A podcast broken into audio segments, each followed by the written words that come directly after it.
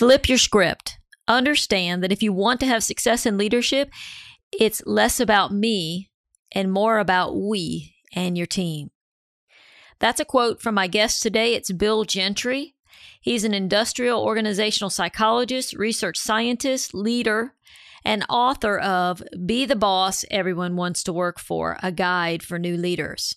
So today we're going to look at some statistics around frontline leaders and it, the statistics are going to might surprise you to demonstrate how uh, they might not surprise you but demonstrate how much frontline leaders are struggling.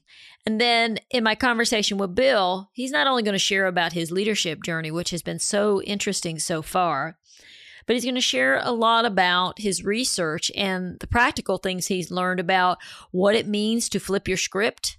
And there are six key flips that every leader needs to make to be successful.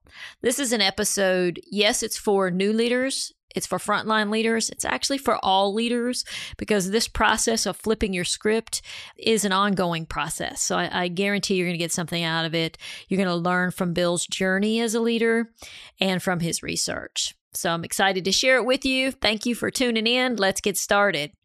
Hit it, Michael. Welcome to the Wake Up Eager Workforce Podcast, a show designed for leaders, trainers, and consultants who are responsible for employee selection and professional development. Each episode is packed full with insider tips, best practices, expert interviews, and inspiration. Please welcome the host who is helping leaders, trainers, and consultants everywhere, Suzie Price.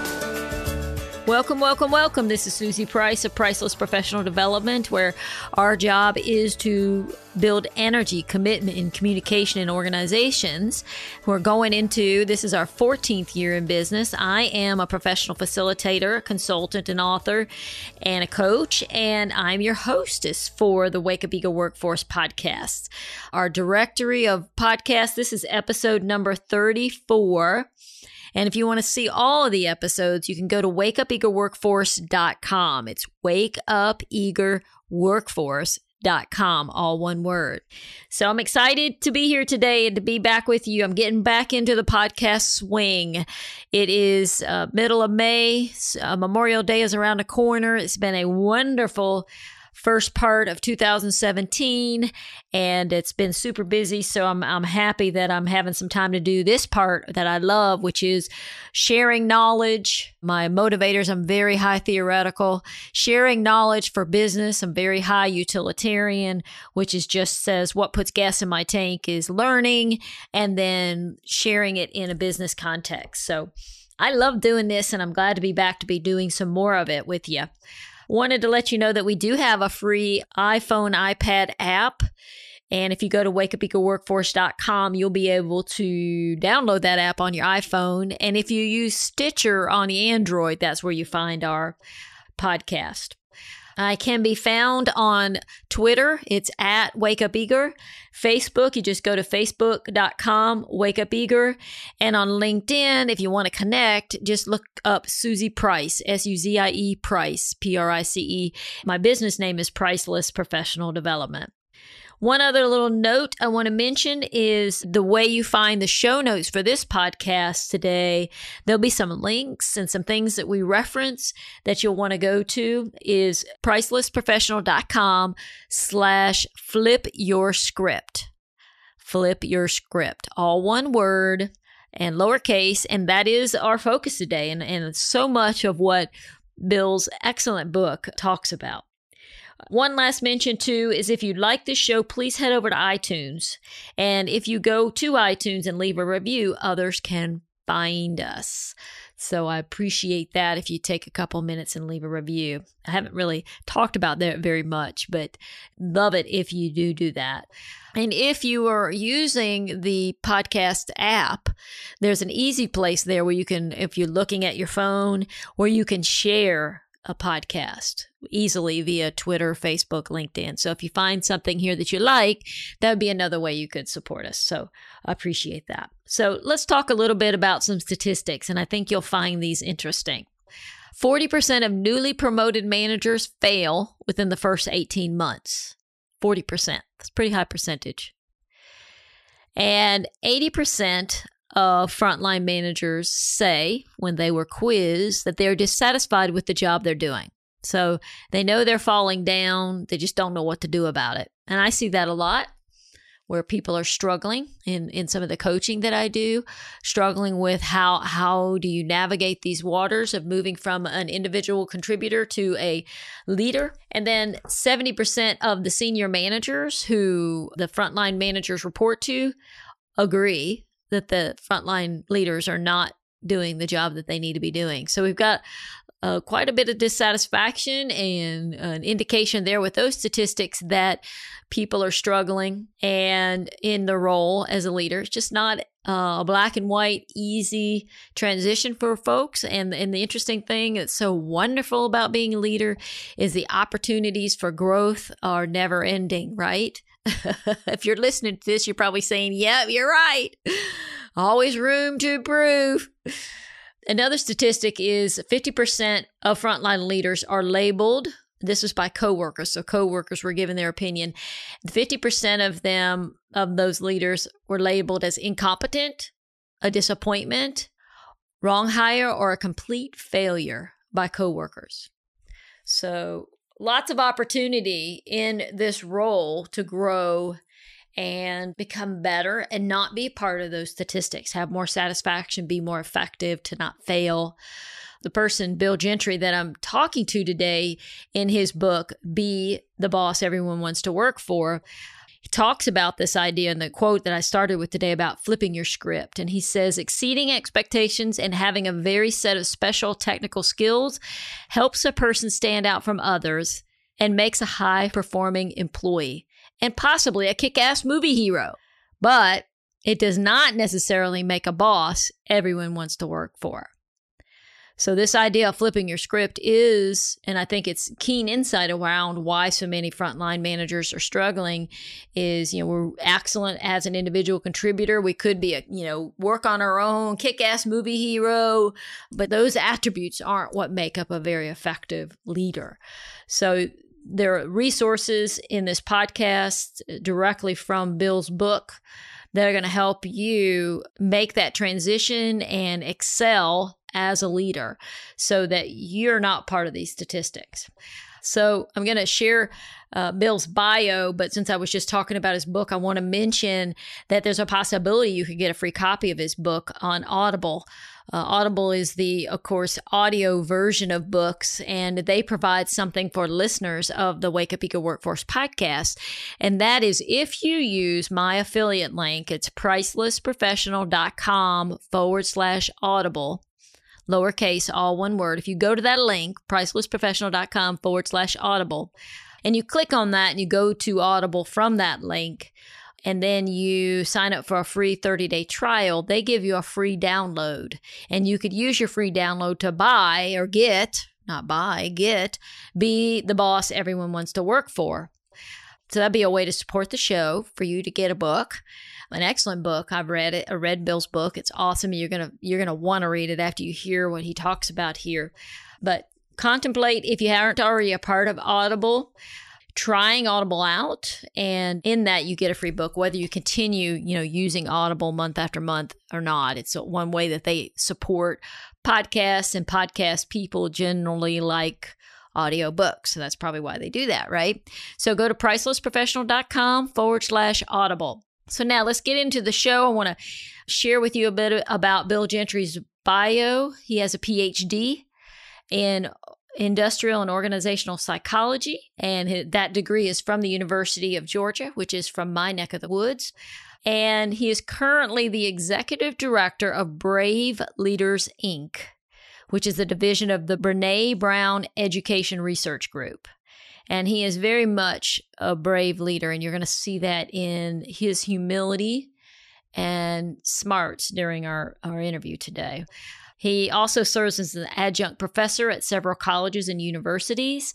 He's done a lot of research. As I mentioned, he is, in addition to being a leader, he is a research scientist. Some of the areas that he focuses on is 360 feedback research, of course, with first time managers and new leaders, leader character and integrity, mentoring, derailment, politics, organizational politics, communication, and empathy. So he graduated summa cum laude from Emory with his undergraduate, and then, uh, like I mentioned, PhD from UGA. He has had more than 40 peer reviewed publications in all kinds of publications, the Journal of Organizational Behavior, Applied Psychology, many, many lists there. He's on the editorial review boards of several magazines.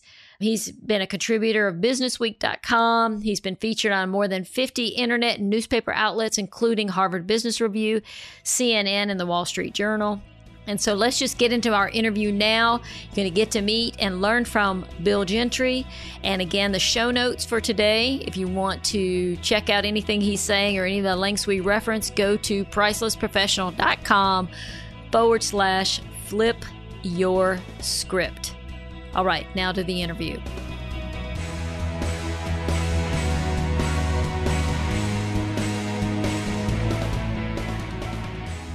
All right, welcome, Bill Gentry, to our conversation today. How are you? I'm doing wonderful. Thanks for having me. Oh, I'm so glad you're here. I can't wait to talk about being the best boss that everybody wants to work for and all of your solid insights. And we're going to get to those details around uh, your leadership background and, and experiences and all the material from your book. But to kick us off, to just get to know you a little bit more personally and just to have a little fun, we're going to have you share your answers to a couple of get to know you questions. And the Okay. first one is drum roll, tell us about your favorite guilty pleasure TV show.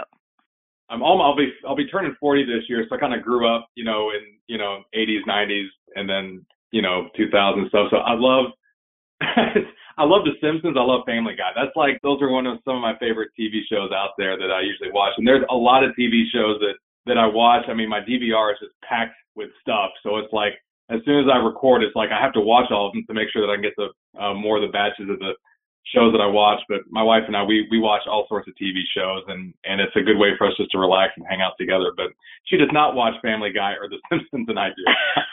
my nephews love The Simpsons and The Family Guy. Both of them Yeah. watch. My nephews watch it, and they're always cracking jokes about things from that sh- those two shows. the TV is a, to me. I'm with you in that it's a good relaxer, especially for me. For me, I feel like my mind is so busy. It just kind of is. It just relaxes me to watch mysteries or to watch, you know, different funny shows. And the thing about guilty pleasure, I'm a leadership researcher. One of the best shows, in my opinion, to watch about what leadership is is Blue Bloods. I love watching that. It's on. Uh, it's got Tom Selleck in it. It's about uh, New York police, the NYPD. The Tom Selleck, the commissioner. His father used to be the commissioner. He's got a couple sons on the force. One of his daughters works in the uh, attorney's office. I mean, it's just got a lot of leadership things that you can pull out, a lot of integrity issues and character issues that uh, comes out in every episode. That's that's one of the ones that I really watch from a leadership perspective too. Ah, okay. I have not watched that, but I do like kind of police procedural type stuff. Yeah. Um, so I need to put that on my list so I can actually decompress and kind of observe or get story ideas. So that's cool. Blue Bloods on the There- list. there is always some sort of ethical dilemma in at least every episode. So it, it's really cool to look at it from that lens too. Yeah. But if we're just relaxing, Simpsons and Fall Yeah. Guy are the are it. right? this is the Family Guy. Yeah, that's, how I. I mean, Family That's how I Guy is what I meant to say. Yeah. Yeah. yeah. Okay. You tell I don't watch it. But my Yeah. nephews, I'll have to ask them about it. Okay, so now what actor would you have play you in a movie? We're going to do a movie of you or Yeah, about I- you or with you. Who would you pick? So I always joke around that you know it's so hard for me to go through airports because everybody thinks I'm George Clooney. So it's I get a lot of pictures taken of me. That's that's the joke that I tell everybody. But Um, actually, some people have said you look like Lou Diamond Phillips. So I would probably say Lou Diamond Phillips, who's a uh, real big actor. But I'd also love to have like a George Clooney or Bradley Cooper play me. But if I had to have somebody that actually looked like me, I would probably say sort of Lou Diamond Phillips. is Lou Diamond Phillip? I need to look him up. Is he the guy in Longmire? He might Yeah, be. I know that a long time ago he played Ritchie Valens in La Bamba. Okay. All right. Cool. So if anybody sees you in your airport in the airport, they need to ask for your Yeah. signature. That's right. All right, so let's jump into the leadership uh, arena, and we're going to talk about your book. But prior to that, it'd be interesting because it'll tie to your book really well. Is get to know more about you as a leader, and maybe we could kick it off with maybe the most challenging moment that you can think of or that comes to mind in your role as a leader, and what it has taught you about leadership. Yeah, I I think one of the turning points I had in my kind of leadership career is a very vulnerable moment for me, and where I am now at Brave Leaders Inc. We talk a lot about you know vulnerability and, and trust and courage and the courage to step in the arena every day when you're a leader. And I just remember clearly I was sitting at my former organization at the Center for Creative Leadership, which is a wonderful organization. I was with my research colleagues who are on the management team.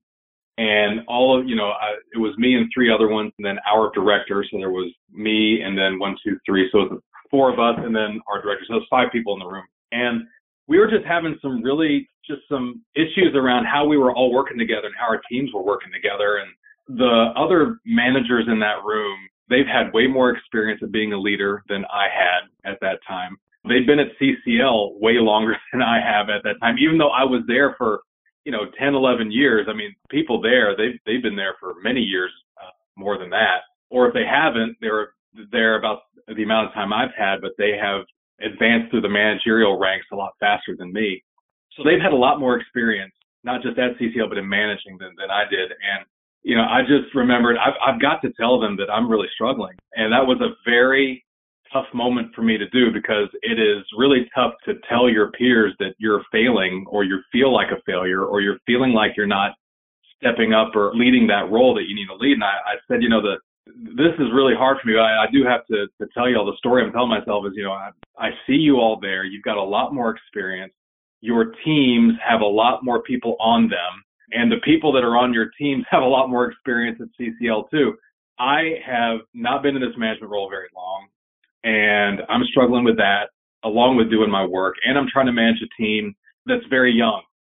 And it's very hard for me to do it this time. And I really need your help in helping me to make sure that we're doing things that, that we need to be doing correctly and doing right and doing things that actually add to and enhance uh, reputation, not only within our organization, but externally. I think that really helped them understand what I was going through and they didn't really know. And that was a very vulnerable moment for me, but it was mm. something that I think helped me out a lot. And they saw me in a new perspective. And they kind of had, I felt like they had a little bit more respect, even though they hadn't, don't get me wrong, they had a lot of respect for me, but I think it just a different type or, or more respect for me at that moment. And they really helped me going forward to help me be better. That was a very challenging moment for me to admit that I'm not up to par of what I want to do. And, but I think it helped out a lot yeah, it's that piece of okay, if I admit, it's amazing how if you admit you don't know something or you need help, how people will rush in to help yeah. because yeah. they now know, but we're afraid to tell because we think they're going to turn their back on us or something. Or right. you know, and it's not fun admitting that you're weak, or I, you know, it's not even really being weak. It's just, and that's something that I think I did to myself. I wasn't weak, and no, of course you weren't. Faults and failures, we're not weak at all. We're just saying what we're feeling at that moment and what we feel like. And, and as you said, people, if you assume the best in people, they'll they'll help you out if you're willing to take that leap forward and really admit what's going on. Um, at least it wasn't in my story. Yeah, I think most of the time, as soon as you say, I need your help, people are like, whatever, if they had judgments or they're frustrated or, you know, maybe even it wasn't even that strong, but, or they're pushing or they're, you know, expecting something. If you say, okay, I need some help with this, then ever, it changes the whole dynamic. Yeah, I think it does. And it gets them invested in you. And of course, you, you would do the same thing if somebody else asked you the, to, to do that. So right, yeah. And it's weird that we feel threatened or vulnerable to actually ask, but it's it's really an act of bravery to ask for those sorts of things. Yeah. Oh, I love that. It's an act of bravery. Hence your role as the director of Brave Leaders. It's an act of bravery to be vulnerable, but in the moment, all you're wanting to do is perform and look competent. Right. Um, and you actually look more competent when you actually say, "Hey, I need help." You know, you that's very true. You really do. You're actually uh, and and people see you as a human being, uh, and not just ah. somebody who excels at everything, but they actually see you as human, uh, and they see you as one of us. and and we're all here to help each other out. So yeah, um, yeah. that was probably again one of the most challenging moments that I can think of in, in, in my career so far. Yeah, and as you said, it helped them understand you and gave them a new perspective. Yeah. Awesome. So let's talk about a rewarding moment as a leader. Yeah. So I I think when Brene Brown, you know, asked to be the executive director of, her, of a division of her of the Brene Brown Education and Research Group, and that division is Brave Leaders Inc. I mean, I I was a researcher. I still am. I consider myself a researcher. I, you know, I led a small team at my former organization that looked at how data can help organizations understand their leadership strengths and their weaknesses and their gaps and just using that kind of big data analysis to do things. And I was leading that team. We were doing some pretty good things, but to know that somebody out there wanted me to, to kind of lead her division and, and to help people be more brave and courageous at work, that was just a kind of a mind blowing thing that really it helped me realize that all the hard work that I've done in, you know, in doing research, writing a book, leading a team, understanding and studying leadership, observing people, it all kind of came together in just a really absolutely cool way that I'm still shocked. I mean, I've been in this position for about a month and a half now, and every day I still wake up going, "How did I get here?" I'm still shocked that I'm here, uh, and it's it's just an awesome thing to to be in. That was a really rewarding moment to when that happened. Yeah, it, and it just the little bit that I've gotten to know you just from our one other conversation and then reading your book, as it often happens. It, to as I look at it, and I know you know it. Part of you knows this too.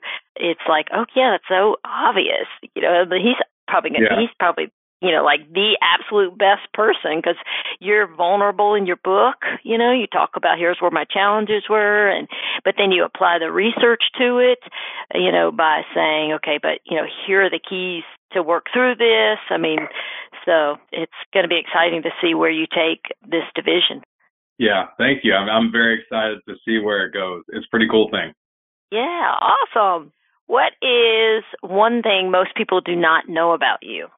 I've told people there's there's a couple things that have been really kind of cool that's happened to me. So I've I've run three marathons in my life, which is pretty cool.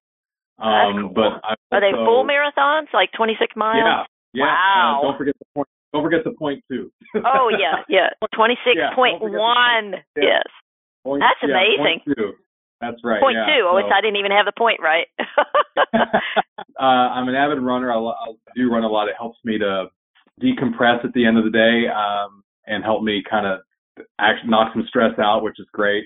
But I also um, play piano. So I've I've played piano for all sorts of my friends' weddings whenever they've had them. I think one of the coolest things I've played piano at a concert hall in Harvard when I was in high school. Uh, our our choir from from high school went up to Harvard to perform, and I was uh, played piano for one of the pieces. So I got to play at a concert hall in Harvard, which is pretty cool. And I also got That's to play cool. in Chicago when my friends got married, and the piano there was actually used at the inauguration of Ronald Reagan. So that was a pretty cool thing to say that I got to play a piano that was there at the at Ronald Reagan's inauguration. So I've played in some pretty unique places and the music stuff, which I've had uh, all my life. I love music, so um, it's Yeah. gotten me into into some pretty unique opportunities. yeah, that is so interesting. And even today, sometimes you will play at others' weddings. Oh yeah, Or is that? yeah, Yeah. Wow. Oh yeah. hmm You must be quite the piano player if you played in a concert hall at Harvard and. uh, Yeah, I was just thinking about it. it was that was a long time ago, but uh, I can still Uh, remember it. It was Yeah, a lot of dedication to become that Yeah. proficient in that. I would guess that's probably a stress reducer too when you sit down on the Oh, it piano. is. yeah, it is. You can you can kind of play your worries away if you really get into it. Yeah, that's neat. So tell us a little bit about your story as a leader. You know, Yeah, uh, you talk about a little bit about it in your book, and I've touched on it a little Mhm. bit. But tell us a little bit more about how you got to where you are today. I tell people it's kind of humbling, really. I you know I I didn't know what IO psychology was in college, so I went to college at Emory, and I just remember I, I thought I was going to go and be going into clinical psychology because that's kind of all you knew when you were in college, you know.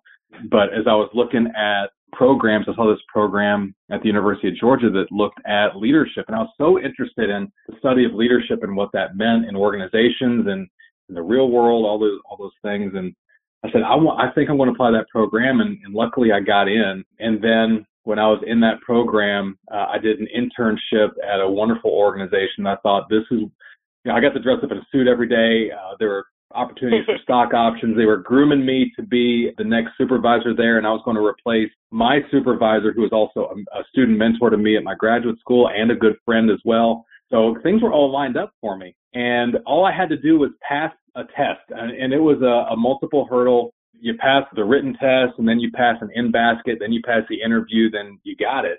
And I Yeah. thought, this is great because the people who designed this test are industrial organizational psychologists from Chicago at a consulting firm. I'm getting a PhD in industrial organizational psychology. I should probably know how to what to do, and it's all kind Yeah. of you know study the stuff. You know, as I said, the humbling thing was I failed it. I failed the interview, the last part, and it was very humbling to me because I failed at something I'm getting a PhD in. I mean, that was a really just truly just it, it destroyed me for a little bit. It's like that I was I was embarrassed. I was like, you're getting a PhD in this and you can't even answer the right questions, or you can't even Yeah. can't even answer the questions correctly. But it wasn't a test on how to be an IO psychologist. It was a test on how to No, be a it was a test on how to be a leader. Yeah, and- leader. and again, I was, I was but leadership. I was Yeah, leadership in my own program, so that made it even doubly worse for me. But yeah, one of the yeah, things that stuck with me as as they told me was you didn't have enough experience being a supervisor in order to be a supervisor, and yeah, that yeah. that was kind of the seed that planted in me to write this book. You know, 11 or so years after that. So after I wasn't able to go into that organization, there was a, a postdoc opened at the Center for Creative Leadership, which is one of the top, uh, is number four in the world right now at executive education and leadership development. And I was a, uh, got there as a postdoc. I was lucky enough to be able to get that postdoc position, studied there, wrote papers there, became a researcher there after my postdoc was done. As I said, started to train programs, design programs, took a management role. And then about, you know, 10 or so years later, I really wanted to look at that, that story that happened to me was you didn't have enough experience being a supervisor in order to be a supervisor. That's Yeah. really what one of the, the seeds that was planted to help me write this book for people because there are so many people out there who don't have the experience to be a supervisor and they want to lead, but they don't get it. Or they don't have the experience being a supervisor. They don't really want to lead. They're happy doing the work, but that's they get promoted into leadership in the first place. So how do you help all these people who Yeah. are so great at what they do that they get promoted into leadership? And that's why I really wanted to write the book. That's awesome. So you said earlier that when you were studying at Emory, you had always cared about leadership. Is there? Can you point to wh- why or how or who made that important Yeah, I- to you? Is it Yeah. maybe having somebody in your life or something you experienced early on? I'm just curious because not everybody I- cares about studying leadership. So I was curious Yeah, what your influence on that is. there's two things. One, I remember as a kid, I got this book of the U.S. presidents, and it was like a sticker book, and you can, you know, Yeah. find the sticker, put the sticker on the page. So if it was George Washington, you find George Washington, put the sticker on the page, and you read about his life and and Yeah. uh, you know Abe Lincoln and Truman and Roosevelt and Reagan, all you know. And I thought that I just that's where I started getting interested in what leadership really was as a young kid. And then as I grew up, mentors and teachers have been really important to me in my life and, and helping me move forward and give me the confidence to do all sorts of different things. And the wisdom and the guidance is what, you know, really good mentors do. And I think having, being blessed to have a lot of them in my life to observe how they were seen as leaders in the classroom, in the community, as a leader to me, as a mentor or a teacher. That's what really got me interested in how I guess you can say how influential one person can be to another person. And that's where Ah, I, yeah. I, I think all of those things is what really, so everything from just reading books from a sticker book when I was a kid to actually having really great mentors in my life who've made a difference in my life. Uh, that's what got me in, interested in the study of leadership and how we can help people be better. That makes sense. Who's had the greatest influence out of all your mentors and teachers? Who would you say has had the greatest influence so far on your career? And then, you know, what are the things that they did that matter to you? I always think that's interesting to hear. I've had I've had a lot of I could you know I'm, I've been trying to think which one of these great people have had the, the most influence. It's hard to choose, but if I choose one, I'd probably Yeah. say it was my uh, one of my college professors, Marshall Duke. He was my honors thesis advisor. So you know you got in the honors program, you had to choose a professor to help you you know write your thesis and and chair your thesis committee.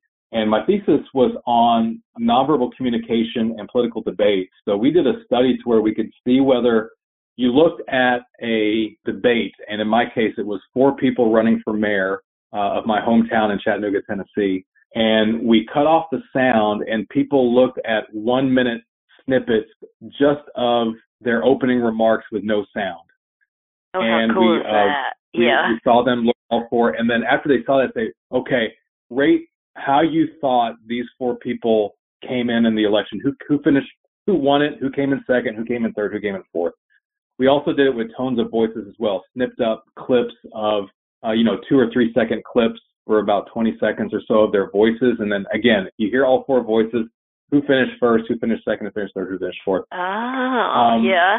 what we found was people couldn't pick who won the election, but they, they can definitely pick who lost the election, who came Oh. in last. They were beyond chance knew exactly who came in last just by looking at them on screen and by hearing their tone of voice.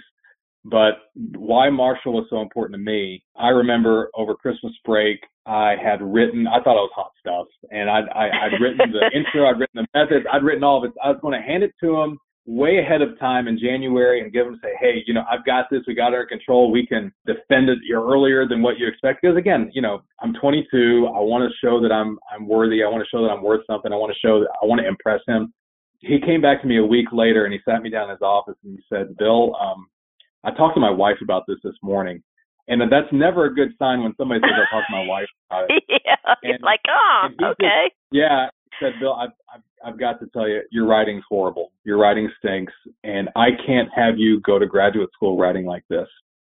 And that story really has stuck with me because he sent me to one of his friends at his temple who actually was a writing tutor. And it was very embarrassing for me because as I left her house that first day, there was like a fifth grader or a sixth grader that came in right after my writing was that bad. And it wasn't like horrible. It was just technique and like how proper usage of, of words and, and just sentence structure and all the, the ideas were there. It just wasn't written clearly. And as he said, he could not let me go to graduate school writing like that. And that really opened my eyes to, to know that again, mentors are so important and leaders are so important because he wanted the best of for me. It wasn't about him and it wasn't about trying to, to show people he's got great students, but he didn't that was secondary to, to me personally getting the help that I needed so that I could shine in the future and that I could be successful in graduate school. And, you know, back then I could barely read a book, let alone, you know, write one. And, you know, 11, you know, back then that was 2000. So 15, 16 years later, I actually wrote a book and I still use a lot of the things that he taught me and that tutor taught me as well to help me with my writing. And that's the kind of thing that that's been the biggest influence on on who I've been. Of all the great influences I've had, Marshall's been the best one because he didn't want to see me fail. Yeah. Even when I went off to graduate school, he didn't have to do a thing with me anymore. He didn't want that to happen. And I'm still friends with him and his wife and um, others to this day. So he's a very special person. Yeah, so it's this thing about, and it's something I'm constantly, and actually I just did a 360 on myself, and one of the takeaways was to be a little bit more transparent, a little bit, maybe a lot more transparent about what I am thinking, seeing, knowing. So, so some of the feedback was that sometimes they don't know where I stand. And so your story is, you know, like his willingness to help you by giving you a little bit of blunt talk, you know, something Yeah. that wasn't going to make you feel great. You know, you're writing, you, in your words, you said, he said, your writing stinks.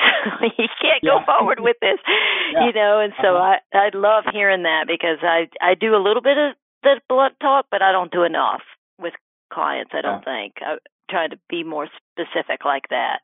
And look how much it helped you Right. It definitely did. his intent was to help, it wasn't to hurt or to impress in some way about what he knew, but to really help you. And you were wise enough to take the advice and take action on it. And I think it was okay for him to do because we felt we built a relationship over time. If Yeah. that was the first meeting I ever had with him, that probably wouldn't have worked. But it was a relationship built over time, um, and that's what he had earned the right to coach you too. That's the other Yeah. piece that I'm always aware of. Have I earned the right to even say this? Yeah. So I tend to hold back just a little too long, I think. But he had earned it. Hey, so I think that's an awesome story. I love that you shared it, but I did want to go back to your study just to not leave that hanging mm-hmm. a little bit because I'm curious, rating the people and looking at their tone and their nonverbals. I'm just curious, what were people doing that came in last? His dress was a lot different than everybody else. He was wearing an all black suit and a red shirt and a black tie. He had on rose colored glasses so you couldn't really see his face. So again, those sorts of even the colors that you see can affect how you think of a person in terms of leadership. And then his tone of voice, it was very deep. I don't really know how to how to describe an aggressive tone of voice, but if you heard it, that's what how you would describe it. And I tell people there, there's six different channels nonverbal communication. Even the way that you dress, and especially your tone of voice, which of the six channels is the biggest part of the pie all of those things help you or hurt you when it comes to being a leader. And so you, as, as a leader, you have to be mindful of all six of those channels, not just one. And so the one is dress, the second is tone. What are the others? Yeah, sure. Uh, facial expression, rhythm and use of time, space and touch, the amount of space that you have in between people and touch, and then I can always remember five out of six. Let's see if I can do this. Uh, Putting you on the spot because that wasn't on our list. It's in your book, I think. Is it? Yeah, is it, it is. Uh, rhythm and yep. use of time, face and touch, the way that you dress objectives. Uh, gestures and postures would be the other gestures. one, along with facial okay. expressions, your tone of voice, gestures and postures. Yeah. So leaders have to be mindful of all six of those at every second of every day, even when they think they're not being watched. Because as I talk about in the book, and as when I talk to leaders and train them, all eyes are on you every second of the day, even when you don't think anybody's watching. Um, so you've got to be mindful of how you are presenting yourself as a leader, no matter where you are, even yep. at work, outside of work. I mean, you're you're a leader through and through. And did you say out of those six, is it the dress and tone are the ones that are the make up the biggest pie, no, where people kind of uh, perceive you? Tone of voice, that paralanguage, that is the biggest one. That's the biggest one. Tone, okay. So I've got to clarify that. Well, great insight, and uh, I love that Professor. What was his name? Marshall. Marshall Duke. Yeah. That he was so direct with you, and he cared enough to have that yeah. conversation. When you think about your journey as a leader thus far, thoughts around not everybody is going to maybe get a PhD or travel that route, but are there particular books or education or we know for sure it's going to be your book. Be the best boss everyone wants to work for. We're going to put that on the list for sure, and we're going to talk about that more next. But other tools or insights or books, training that have been instrumental to you as you're growing as a leader? I was able to design the program called Maximizing Your Leadership Potential, which is a three day program geared for new and uh, geared for new and upcoming leaders, aspiring leaders, frontline, first level managers and supervisors. I was able to design that and as I got ramped up to train it, I had to go through it as well. So it's one thing to design a program, then to actually go through it. That was a really, uh, just like you said before, you went through a 360. Anytime that you can go through a 360 yeah. is can open your eyes up to things. And if you don't have, so that was kind of the the training program that was very influential to me help me understand that, you know, here are some things you got to look out for, but you've also got some hidden strengths and you don't have to be so hard on yourself on some of these mm-hmm. things. The other thing that I think any leader can do, even if they can't go to a training program, but still get that same sort of flavor of a 360 is ask for feedback. If you can do that, you're going to be uh, one step above everybody else. And I've recently done some research uh, with Steve Young. He was he was one of the people who worked for me in my in my small team there at the Center for Creative Leadership. We actually just came out with some research on you know what people think about feedback. You know, right now, how much feedback do people normally give? How much feedback do people normally get? How often yep. do they get it? What types of feedback? Feedback is a really important tool that all leaders need to have, not just giving it to their people, but also asking for it. Because if leaders are able to ask for it, you are opening up a culture of feedback, which you definitely need to get the work done up and down and around your team. So having that sort of, if you can't go to a three day training program, if you can't go to a one day training program, if you can tout feedback, both the giving and the getting, as highly important for you and your team to be effective. that's the type of work that you need to be doing so Yeah. that you can develop more on the job. Yeah, it's amazing how if you and it is a part of the being brave as a leader, if you can say it's a little process that I have people go through and it's borrowed from Marshall Goldsmith, but it's feed forward. I mean, you can Yeah. do it in a huge group setting, you know, just to demonstrate it, but one on one, having leaders say, I'm working on this behavior.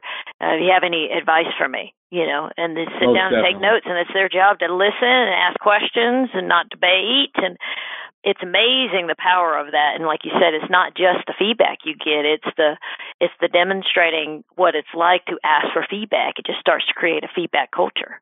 And if you act on it, that will and if you act on it, it's also yes, exactly right. Because a double sword is, you know, you ask for my feedback, and I always, every time we do 360s, like, okay, you're going to do something with this, correct? Because you've now asked, so you've set up expectations that things are going to become different.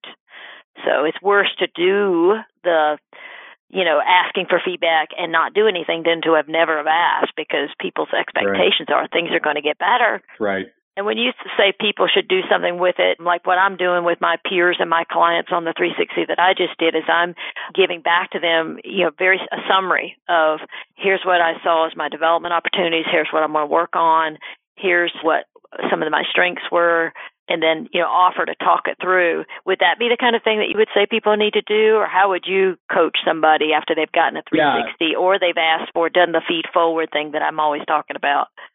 And you, you talk about Marshall Goldsmith. I'd give them some advice based on Marshall Goldsmith's type of research that he's been able to do with feedback and how people are seen as less effective or more effective after getting some sort of feedback or going through a program. I, I tell people if you really want to be seen as effective after that 360 or after the feedback that you've been given, say thank you. You tell them what you learn about it. Maybe even tell them what goal that you're now going to try to set and then, you know, if the icing on the cake is hold me accountable to it. Give me feedback on how well I'm progressing towards this goal.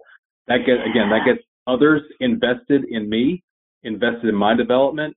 And if I am apt to listen to that and actually they can see whether I'm doing or not or give me feedback on how I'm doing or not, they'll be more apt to listen to the feedback that I need to give them.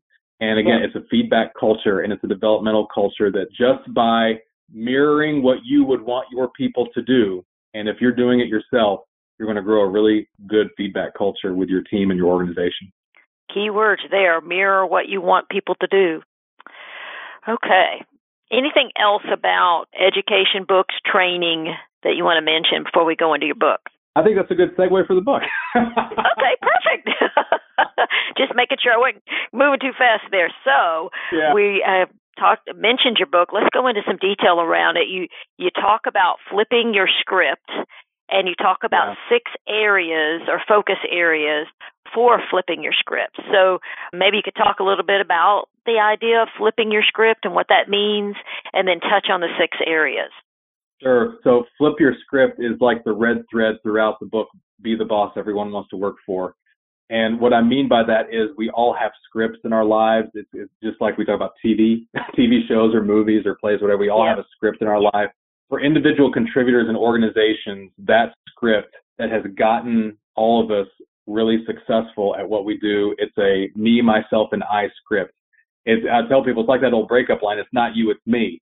It's the focus Uh-huh. on me, my skills and my talents and my technical savvy and my motivation and me coming in early and me staying in late and me doing all the things better than everybody else and separating myself from everybody else. That's what's got me raises and bonuses and promotions. And there is absolutely nothing wrong with that script.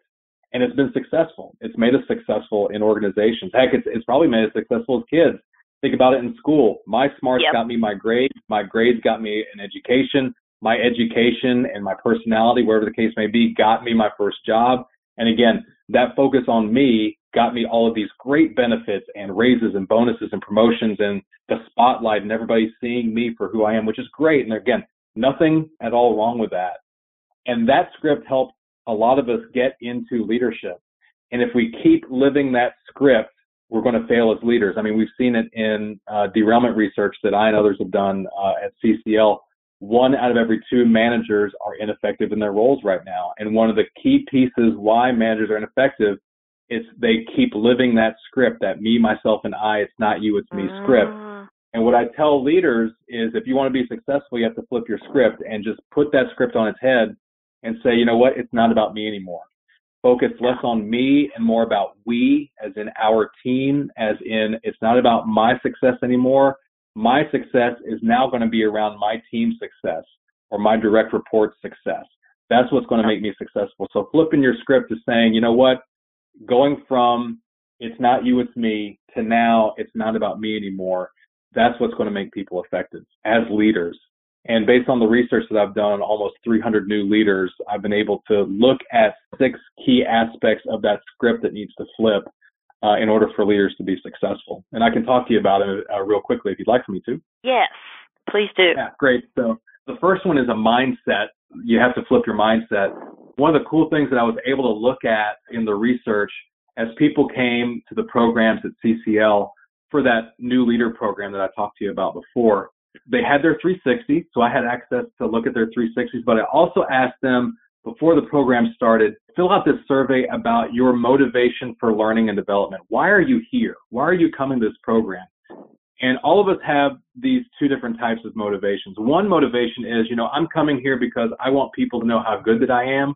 I want to put up a certificate on my wall. You know, when I get back to work, I want people to know that I'm gone for three days. I want to I want people to know that I'm special. And again, there's nothing wrong with that, but that is part of the it's not you, it's me script. Again, it's the focus. Yeah, I was going to say, yeah, it's a me, myself, and I yes, kind of exactly. thought process. Yes.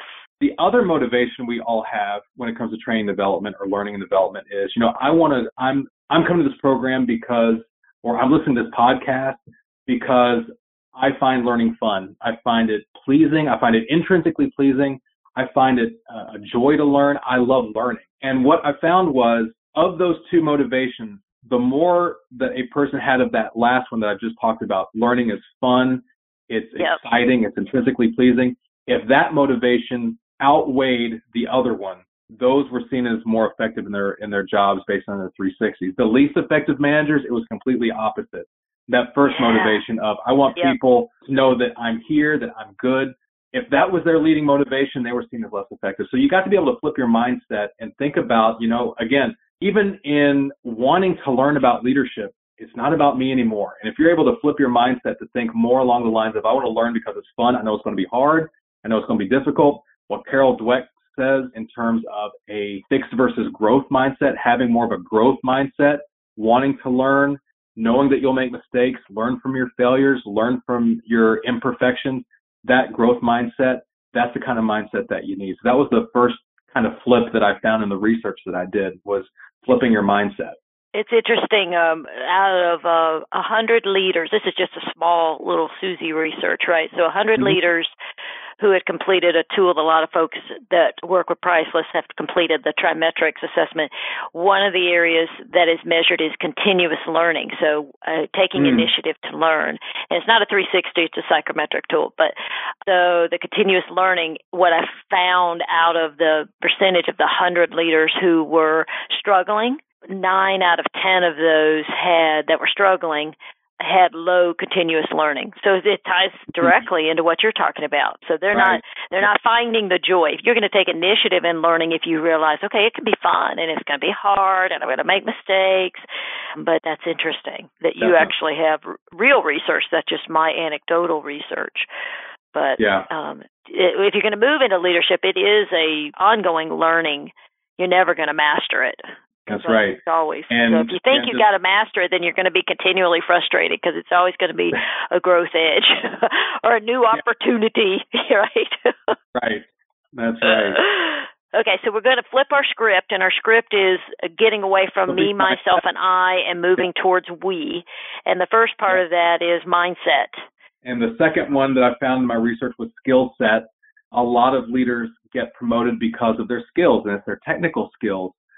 And what I found through their 360s, part of their 360 was asking their bosses, their peers, and direct reports, you know, of these competencies that people are learning eh, that they're going to be rated on, what's most important for success in their organization? And are they even good at it or not? And what I found was there were four different competencies or skills that stood out, meaning everybody said you need to do well in these to be successful in your organization. These are most important for success in your organization yet not a lot of the first time managers that I studied were very good at it. And I talk about all four of them in the book. Two of them I talk about specifically in the skill set portion uh, chapter of the book. It's about communication and influence. And notice it's nothing about technical savvy. It's knowing, it's, nope. it's not anything about knowing the intricacies of the stuff, but it's really about how do you communicate well and how do you influence really well. And those are the two things that a lot of leaders need to understand. It's again, the old script is it's not you, it's me. I'm going to communicate the way I like to be communicated with. I'm going to influence the way I know how to be influenced. But the leaders who are able to flip their script are really able to understand look, I need to communicate the way others want to be communicated with, and I need to influence others the way others like to be influenced. So again, it's not about yeah. me anymore. And thinking about their understanding of how they want to be influenced and communicated with. So that's what I talk about in terms of skill set, trying to think less about how I like to do things and more along the lines of how others want to have communication and influence. And that's how you can flip your script around your skill set. Yeah, that's awesome. So we've talked about uh, mindset and skill set. The third flip that I talk about is relationships. One of the other key pieces of research I was able to look at before they came to the program, these uh, almost 300 new leaders had to write down what are your three biggest leadership challenges that you're facing right now. And the number one challenge mentioned by almost 60% of these new leaders, one of their biggest challenges was how do I go from being a peer to being a boss? How do I go yep. from being part of a team to now leading a team? And that leading team achievement is a is another skill gap that I found along with communication influence I just mentioned again, how do I lead teams? I mean, I've been part of a team. I'm a superstar. I'm an individual contributor. I, am one of the, the biggest contributions uh, continually in my team, but now I have to lead them. And a lot of those yep. people I have to lead, I've worked side by side with them for months or years, or I just had them over for supper and, and our yeah. kids play soccer yeah. together. Now I have to be their leader. How do I do that? And that's the third flip that I talk about is how do you flip your relationship from going from a peer to being a boss and how do you actually go from being part of a team to now having to lead that team? Yeah, that's a tricky dynamic to master. It is. It is. And I don't think there's enough out there telling people that when you go from being a peer to being a boss, you have to take ownership of that relationship and be proactive in having those meetings and say, you know what, our relationship might have to change now. We have a different dynamic now. It doesn't mean that we can't not be friends anymore unless there's something in your HR file that says you can never be friends anymore. You can still be friends, but you need to clearly draw those boundaries out and have that proactive conversation. You can't wait for yep. it to come to you. And we yep. need to yep. uh, help our new leaders have that script ready. You know, you know, have those have those ready and tell them these, these are the types of things we need to talk about. And it's nothing personal, it's business, and that's what we have to think about right now in this new relationship. So flipping your relationship, talk about mindset and skill set relationships really important. And then the fourth flip that I talk about has to deal a, a little bit with that as well as a new type of relationship you have to have. I call it flipping your do it all attitude because a lot of individual contributors, again, they got promoted into leadership because they could do everything. And when right. you're a leader, you can't do everything anymore. And in fact, if you try to do everything, think about the types of messages you're sending your folks. You know, if you try to, if you take away other people's work because you can do it better, because you can do yep. it faster. Um, you're telling them I don't trust you, and you're telling them yep. I don't think you're good enough to do this. Yep. So the ability to delegate is highly important in that new role that you have to play now. And when we've talked already before, it's coaching and developing and mentoring other people. Because again, my success as a leader is not going to be based on my ability to do things. It's my success is going to be based on my team's ability to get the work done because their success right. is what's going to make me successful. So I can't do all the work anymore. I have to coach them and develop them and mentor them to do their work effectively so that they can be successful, which will eventually lead to my success. And awesome. and I, I talked uh, talked before, you know, those four skill gaps. Everybody says they're important, but not a lot of first time managers are good at it. Communication, influence, leading teams, and developing others. And that's where I, I talk about the developing others part in that chapter. So we've talked about mindset and skill set and relationships and do it all attitude. The last two are perspective and focus. So flipping your perspective is all about how do you deal with the politics and organizations? How do you go from having a very narrow focus of getting the work done to now broadening your focus and understanding how your work matters to other peers, how you work with your peers, how your work is part of the machine of the organization, how do you manage up? How do you manage in the matrix? How do you get the work done? How do you influence others over whom you have no influence?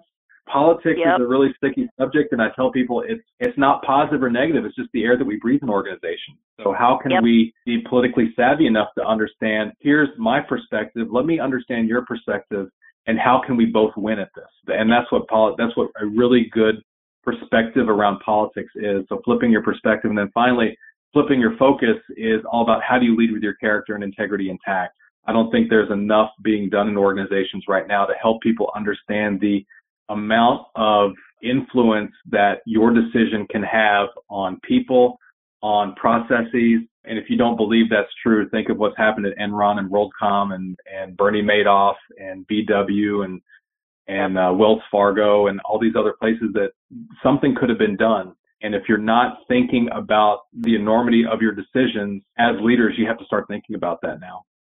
That's non-ending. I mean, it's. Yeah, I No. love in your book you talk about the Tyco CEO at a graduation ceremony. He said this. I'll, I wrote down the quote because I thought it was so great. He's telling the graduates, especially because this time of year everybody's graduating. It's May. Yes. You know, you will be confronted with questions every day that test your morals. The questions will get tougher and consequences more severe. Think carefully for your sake, for your sake, to do the right thing, not the easy thing. And then he Awesome quote arrested. And he gets arrested. That's why I was kind of Yeah. saying it funny. You know, I remember that story with him. He got arrested and you know, it was very visible. But it just it makes your point about this idea of staying every day focused on doing the right thing. Yeah, definitely. And the research I've been able to do has looked at character strengths uh, of leaders and at the very top of the organizations, those chief executive officers and presidents, the research that I've done has, has seen that of several character strengths we were able to measure, integrity was the most important predictor for their success. But when we moved down the ladder of organizations to like middle level managers, integrity, when you looked at it in combination with all sorts of other character strengths, in singularity, yes, it does predict performance, but when you put it kind of like, as I tell people, when you put all these character strengths in the same pot, which one comes up to the top, integrity had nothing to do with their performance, which was very troubling to us when we thought about it. But again, if you think about why we promote people, we promote people based on their current performance. And if based Right. on our research, integrity, along with all these other character strengths, if integrity has nothing to do with their current performance, you might be promoting people with integrity, but you might not. You don't know. And you won't know until sometimes it's too late. And that's they're on a bigger think- stage until they're That's on a right. bigger stage. Yeah. That's That's right. That is so interesting. I just this the reason I took that 360. I just got certified in the Executive Presence Index, and it's for executives and, and it's measuring character, substance, style, and integrity is a big piece of it. So it, it just is very interesting what you just said about people who are in the entry level to middle management. You might not know what their level of integrity is because they're not getting promoted or it's not really making their performance the difference in their performance as much as it does as they grow. So you could be promoting people that don't have strong integrity. Is that what you said?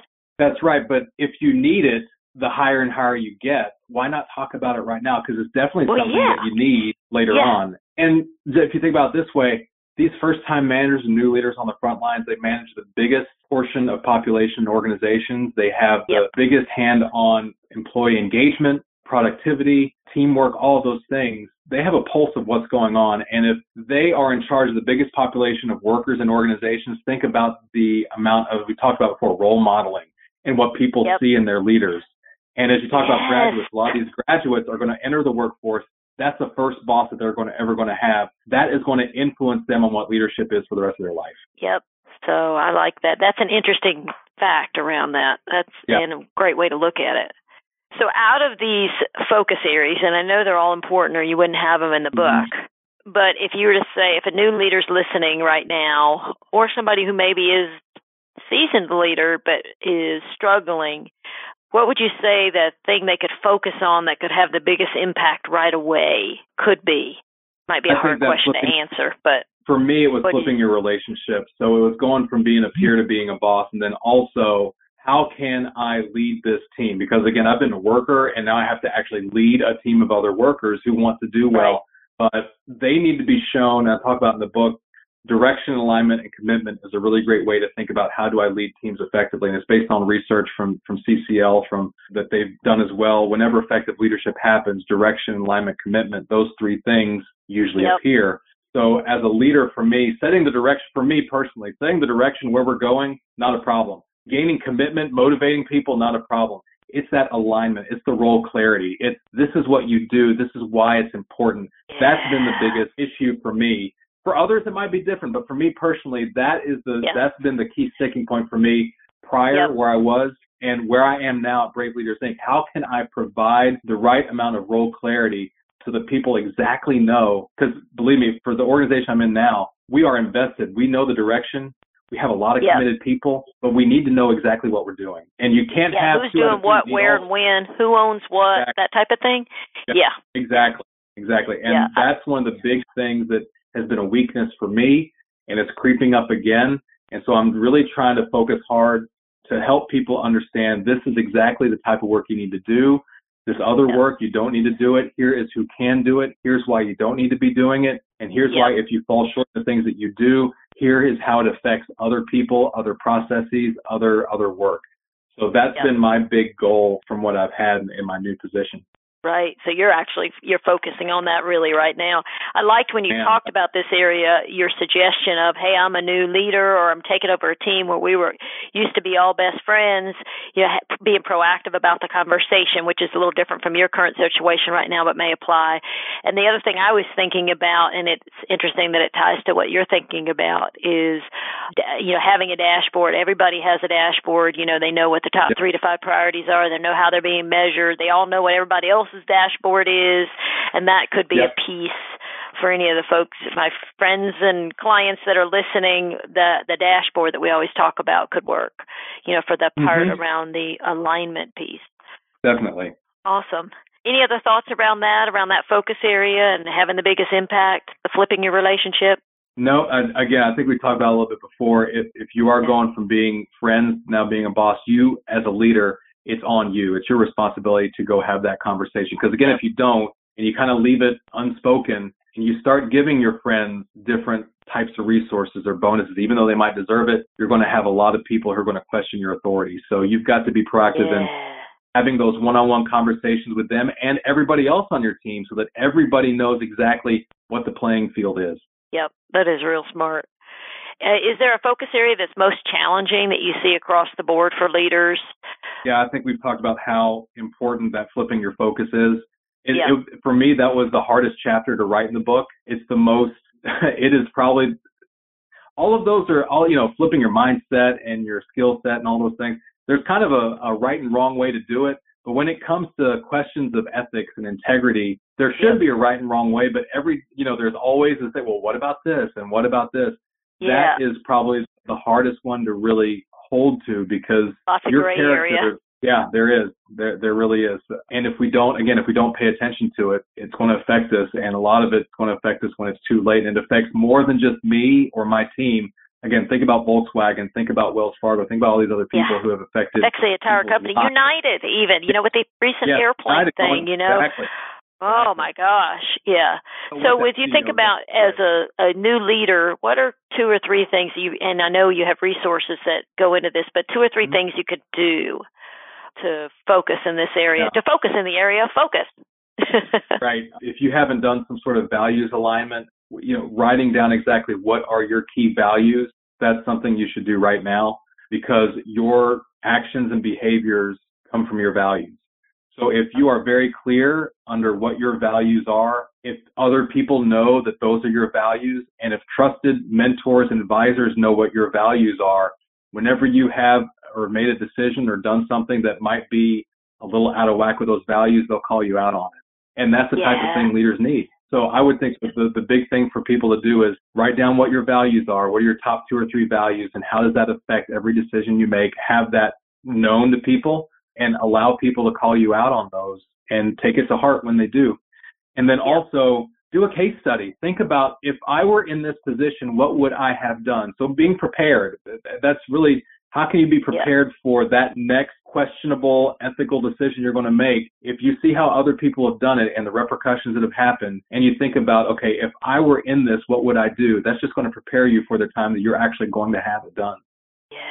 And that's part of that flipping your script overall, just thinking like that's a leader right. and realizing that your decisions have impact. Yes, they have impact not just on you, not just on your team, but your yep. your organization, shareholders, other people. Yep. I mean, just uh, all sorts. Yeah. I like with the values alignment. It, it, what came to mind since we talked about TV shows earlier is I don't know if you ever watch NCIS and Gibbs always has these rules, you know, and they're always saying that's yeah. rule number ten, you know. yeah, and everybody knows what they are, you know, and they all keep each other in check. You know, it's almost like uh, you could actually have a a team. You have your own, start there, but also have you know, here's how we're going to work together. Here's our guidelines. Right. Same kind of thing. It could ripple out. Well, your book is, is has so many nuggets in it. It's hard to cover it in the short time that we're on a call today, but I think you've done it justice in that people understand the depth of it, the practicality of it. You're sharing your experience, plus it's all tied to research. It's just not somebody's, you know, boy, that's a keen idea. It's there's real research that backs up the ideas. So I'm going to encourage everybody to go out and get the book, and I'll have a link in the show notes. And it's Be the Best Boss Everyone Wants to Work For, a guide for new leaders. As we come to a close, I would love to ask you some final closing questions, and then our very last question is going to be about one last bit of advice. But, Bill, when you think of uh, the word successful, who's the first person that comes to mind? Um, actually, it's one of uh, another teacher of mine, professor of mine from Emory, and it's actually Marshall Duke's best friend, Steve Nowicki. He he's told me often that when he and Marshall came into Emory together, which was 40 plus years ago, a lot of people told both of them that, you know, if you really want to make a mark, you can't be writing things together. You need to go out there on your own and do it on your own and write these articles on your own and write these books on your own. And Steve went, no, that, that's, that's my friend. We're going to write yeah. these things together. And they've written books together and their families are just integrated together. You know, it's like they go out every Thanksgiving. It's, it's the Nowicki Duke Thanksgiving, you know. Uh, oh, how cool yeah. vacation and they have all these traditions and they're best friends their wives are best friends their kids have grown up together. I mean it's just like an extended family and it's helped me to understand that one your career isn't based on the amount of things that you write. It's based on the relationships that you have. And it's the uh, relationships yeah. you have with your colleagues. It's the relationships that you have with friends. It's the relationships you have with your family and knowing that relationships begin and end and it's really up to you to help understand the cycle of relationships and to see people change all the time. And if you really those key relationships you have to be able to change and adapt with them for those long time relationships to last. So for me success is not about the amount of books that I'm going to write or the amount of journal articles that I've written or you know maybe even building this company Brave Leaders Inc up to something that's going to be just great it's how am I treating the people that work with me and work for me. It's how I'm working with clients and how can I do all of these things and still be a whole person with my wife, with my friends, with my colleagues that I have. That's what success really should be all about. Yeah, that's great to have the big picture view. And when you're somebody who likes research and information, um, I could tend that way. I don't have uh, all the experience that you have in regard to the degrees, but I do get lost in data and mm-hmm. information and love it. You know, but I could also the blind spot is you know letting things like that lag, and um, I've had to really work to make sure that doesn't happen. And so I think it's awesome that you had such a great role model, the Nowicki Duke team yeah. in that yeah. and how that is. Yeah, and I think I remember you telling me you're newlywed too, aren't you? I am. We've been married for uh, just a little over a year and a half now. I think after a year, you're not a newlywed. You're not a newlywed as much anymore, but yeah. yeah. yeah. So good focus. I'm sure she appreciates it too. yeah. Okay, one other couple, two other uh, kind of fun, mm-hmm. but self, hopefully self-revealing uh, and helpful to others questions. What advice would you give your 25-year-old self? you know, dream big. There's nothing wrong with dreaming big, but also dream the dreams that you don't even know exist yet. Because at 25, I never thought I'd be able to work at a wonderful organization where I was, and then to be called from a New York Times bestseller over and over again, who wants somebody to lead her her division for trying to get her work into leadership. I didn't even think that sort of job existed. So just, you know, so dream big with the dreams that you have, but then just be open to what else comes about because you never know what's out there and what people Yeah. see in you. Again, I pinch myself every morning just thinking, how did I get here? And it's it's just a it's it's a surreal type of thing. But if you go back to my 25 year old self and just say, hey, you're going to have some really great things happen. Be open to them and dream things that you don't even know exist. Yeah, that's awesome. That's awesome. I love that. If you could have one billboard anywhere, what would it be and what would it say? It would say flip your script. I mean that that's, Ah, that's the yeah. whole the whole red thread that we were talking about. Uh, understanding that if you want to be successful in leadership, it's it's less about me and and now it's more about we and our team and, and flipping your script to it's not about me anymore. That's kind of again that if if there's one thing that people will get out of this interview, that's really what I Yeah. hope they understand is how can I be able to flip my script so I can be more successful to the people that I lead and serve. That's awesome. And so that might be your one bit of advice you want to share with I every leader. is. Is it? Is it your billboard? It's your billboard. I love it when it's a line like that. Uh, your billboard and your advice. Anything else you'd like to add around wisdom or advice around flip your script? Yeah, you need to flip your script to be successful, but you can't do it alone. So again, I've, we've talked about the importance of mentors and advisors, getting people on your side to be that mentor advisor to you. And it could be one person, it could be several people. It could be people that you've had in previous organizations, people you've had in, in your education. It could be your husband, wife, or spouse. It could be somebody in your community, in your place of worship, your coach, your mentor, anybody having those type of people to help and support you in doing this because it's not an easy thing to do to flip your script. It's challenging. It's frustrating. You don't get any rewards or accolades for it, you know, short term. Uh, yep. But if you can have people on your side and to help you and to know that you're going to make mistakes and to help you learn from them, that's what you really need. So flipping your script, yeah, that's the billboard. But if there's any advice on to help you to flip your script, get as many people as possible who you trust to help you do that, Yeah. who's on your side to do it, and for you to do that for other people as well. Yeah, exactly. Yep. I love it. Well said. Was perfect. So, as you can, uh, everybody who's listening can hear, Bill has a wealth of information to share, and you can find out more about his book if you go to William Gentry, G E N T R Y Leads dot com, WilliamGentryLeads.com. I'll have a link to it in the show notes, and there you can see his book. You can also get it on Amazon and you can also see uh, a list of resources. So each one of the focus areas that Bill talked about today, there's some coaching tips and ideas around each of the six areas and more about flipping your script. That was the one thing I wanted to make sure that people got out of the book. Again, it's it's not about the research and, and all the stuff that's out there. I wanted some practical, actionable content Yeah. for people to use. And at the end of each chapter, there's what I call a coach's corner. And based on what you read, here are two things for you to think about to get a deeper understanding. And here are two things that you need to do within the next two weeks or the, before the next meeting or the next six months, whatever the case may be, to enact the stuff that you read. And because I had to cut down so many words out of the book, I still wanted it somewhere to be kept, things that just didn't make the book. So that's where that Be the Boss resource is there Oh, on okay. leads.com. I wanted, you know, if you want more, that's a great place to have it for uh, Be the Boss everyone wants to work for. Okay, that's good to know. Let's close with you talking a little bit about the Brave Leaders Division of Brene Brown and how people can reach you. And I'll put these links in the show notes. But let's close with that. You talking a little bit about Sure. So, what your focus is um, and how to reach you.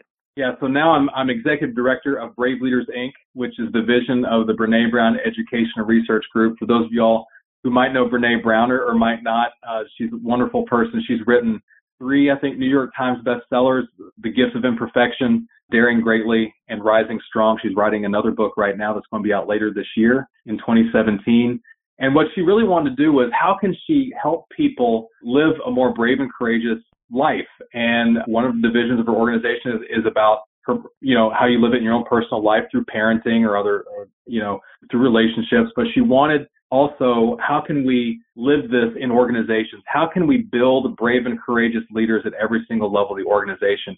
How can we help people understand the importance of vulnerability as you know, facing risks and uncertainty? How can we get people to be very clear on their values? How can we get people to build trust? How can we get people to rise from setbacks and failures? Those are the things that Brave Leaders Inc. is really all about. So a we're building a courage building program to help people be more brave and courageous at work through vulnerability, through clarity of values, trust, through the ability to rise from failures, rising skills, and several other things like empathy and feedback. How can we get people to be more brave and courageous at work? So that's what we are out to do and help people to do that effectively at work because we need more of those types of people at work. Yes, definitely. So if people want to and reach if, you, Sure. I was just saying, go to uh, williamgentryleads.com. You can find me there.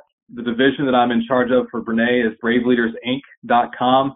And if you want to know more about Brene, I would definitely have you just type in Brene Brown in your browser. There's going to be a, a couple TED Talks, one of them on vulnerability, which is one of the, yep. I think, top five most viewed TED Talks ever. She's had yep. a couple TED Talks there. Her books are great. And again, what we're trying to do is those TED Talks and those books are awesome how can we apply those to organizations to help build more brave and courageous leaders? That's what we're out to do. And it's leaders in organizations, but also educators in K through 12 awesome. through our Daring Educator program too. So it's leaders in organizations and it's uh, education too. Oh, wow. Big mission. Talk about dreaming big. They got That's the right, right, person there. And Thank it's an awesome so mission. That's awesome. Thank you. All right. Thank you. All right. As we come to a close today for this podcast, episode number 34, um, I'm going to share a few links with you and a couple reminders and tell you a little bit about what's coming next. First off, how did you like the podcast? If you liked it, send me a note at the uh, pricelessprofessional.com forward slash flip your script you will see at the end of the page there an opportunity to give me some feedback, or you can just email me, Suzie at pricelessprofessional.com, S U Z I E, and tell me a little bit, or you can go on to iTunes and leave us a review. I really could see and feel the depth of his research and knowledge and also appreciated his humility and openness. And, you know, when he was talking about as a leader, people are always mirroring what you do. And I think that he was mirroring exactly what he's representing as the new executive director of Brave Leaders Inc. So I just applaud him for that. And I'm excited to see where his adventures take him with that organization and that message about being a brave leader. During the podcast, we talked a little bit about expectations, and I mentioned the job dashboard. That's something that I talk about a lot with people that I'm working with. The podcast for that, go into detail, is pricelessprofessional.com slash expectations. I did four different podcasts around accountability and how to build accountability. And the job dashboard is a great way to list expectations. It's a very easy process. So, want to mention that if you go to the show notes, you'll see that link, or you can just go directly to pricelessprofessional.com slash expectations. We also talked a little bit about feed forward and this idea of, you know, what can you do? And that's getting feedback and demonstrating what you want your employees to do more of, to be open to receiving feedback and giving feedback. And so it, I have two podcasts around that topic, and they've been very popular. Pricelessprofessional.com forward slash magic is where I go into detail around what feed forward is and how to do it. Pricelessprofessional.com slash magic, M A G I C lowercase. And then I did an interview with a senior executive, Dennis Walenta, over at TPI Hospitality. That is an awesome interview because he's been using Feed Forward with his uh, people who work for him and for himself. And uh, we talk about it and another process that we use. So pricelessprofessional.com slash Dennis, D E N N I S, and that will give you that episode. You can go to that, listen to that. We want to go to williamgentryleads.com. There's a link to that in the show notes, williamgentryleads.com, where you can get a link to his book as well as those additional resources that he mentioned. And uh, just a reminder that if you go to pricelessprofessional.com slash audible, you can buy his book, Be the Boss Everyone Wants to Work For, actually get it for free. And uh, using my link, pricelessprofessional.com slash audible. You can get his book for free with a 30 day trial. And then they give a little bit of a very tiny affiliate fee to Priceless Professional Development. So check that out if you'd like to try an audio book and try out audible.com. Want to let you know that I am, as I mentioned at the beginning, back in a podcast swing. And I'm going to be talking with, I'm getting ready to interview a chief technology officer about what they're doing around culture shaping. So I'm going to bring that to you.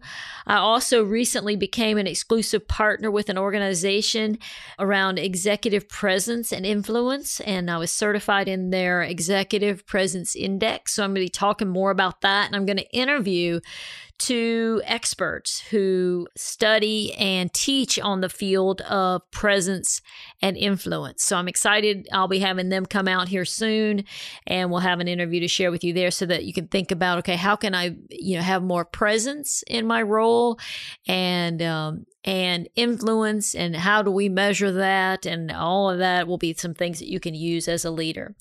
Show notes for today, pricelessprofessional.com, flip your script. If you want to reach William Gentry or Bill Gentry, go to williamgentryleads.com. And then he his most recent as executive director, that website is braveleadersinc.com. Braveleadersinc.com. Leave us a review on iTunes and let us know that you enjoyed the show. And I look forward to seeing you down the line. Thanks for tuning in. Have an awesome day. All the best. This episode of the Wake Up Eager Workforce Podcast was brought to you by Priceless Professional Development. Thank you for tuning in. If you enjoyed today's show, head over to pricelessprofessional.com to gain access to more professional development resources.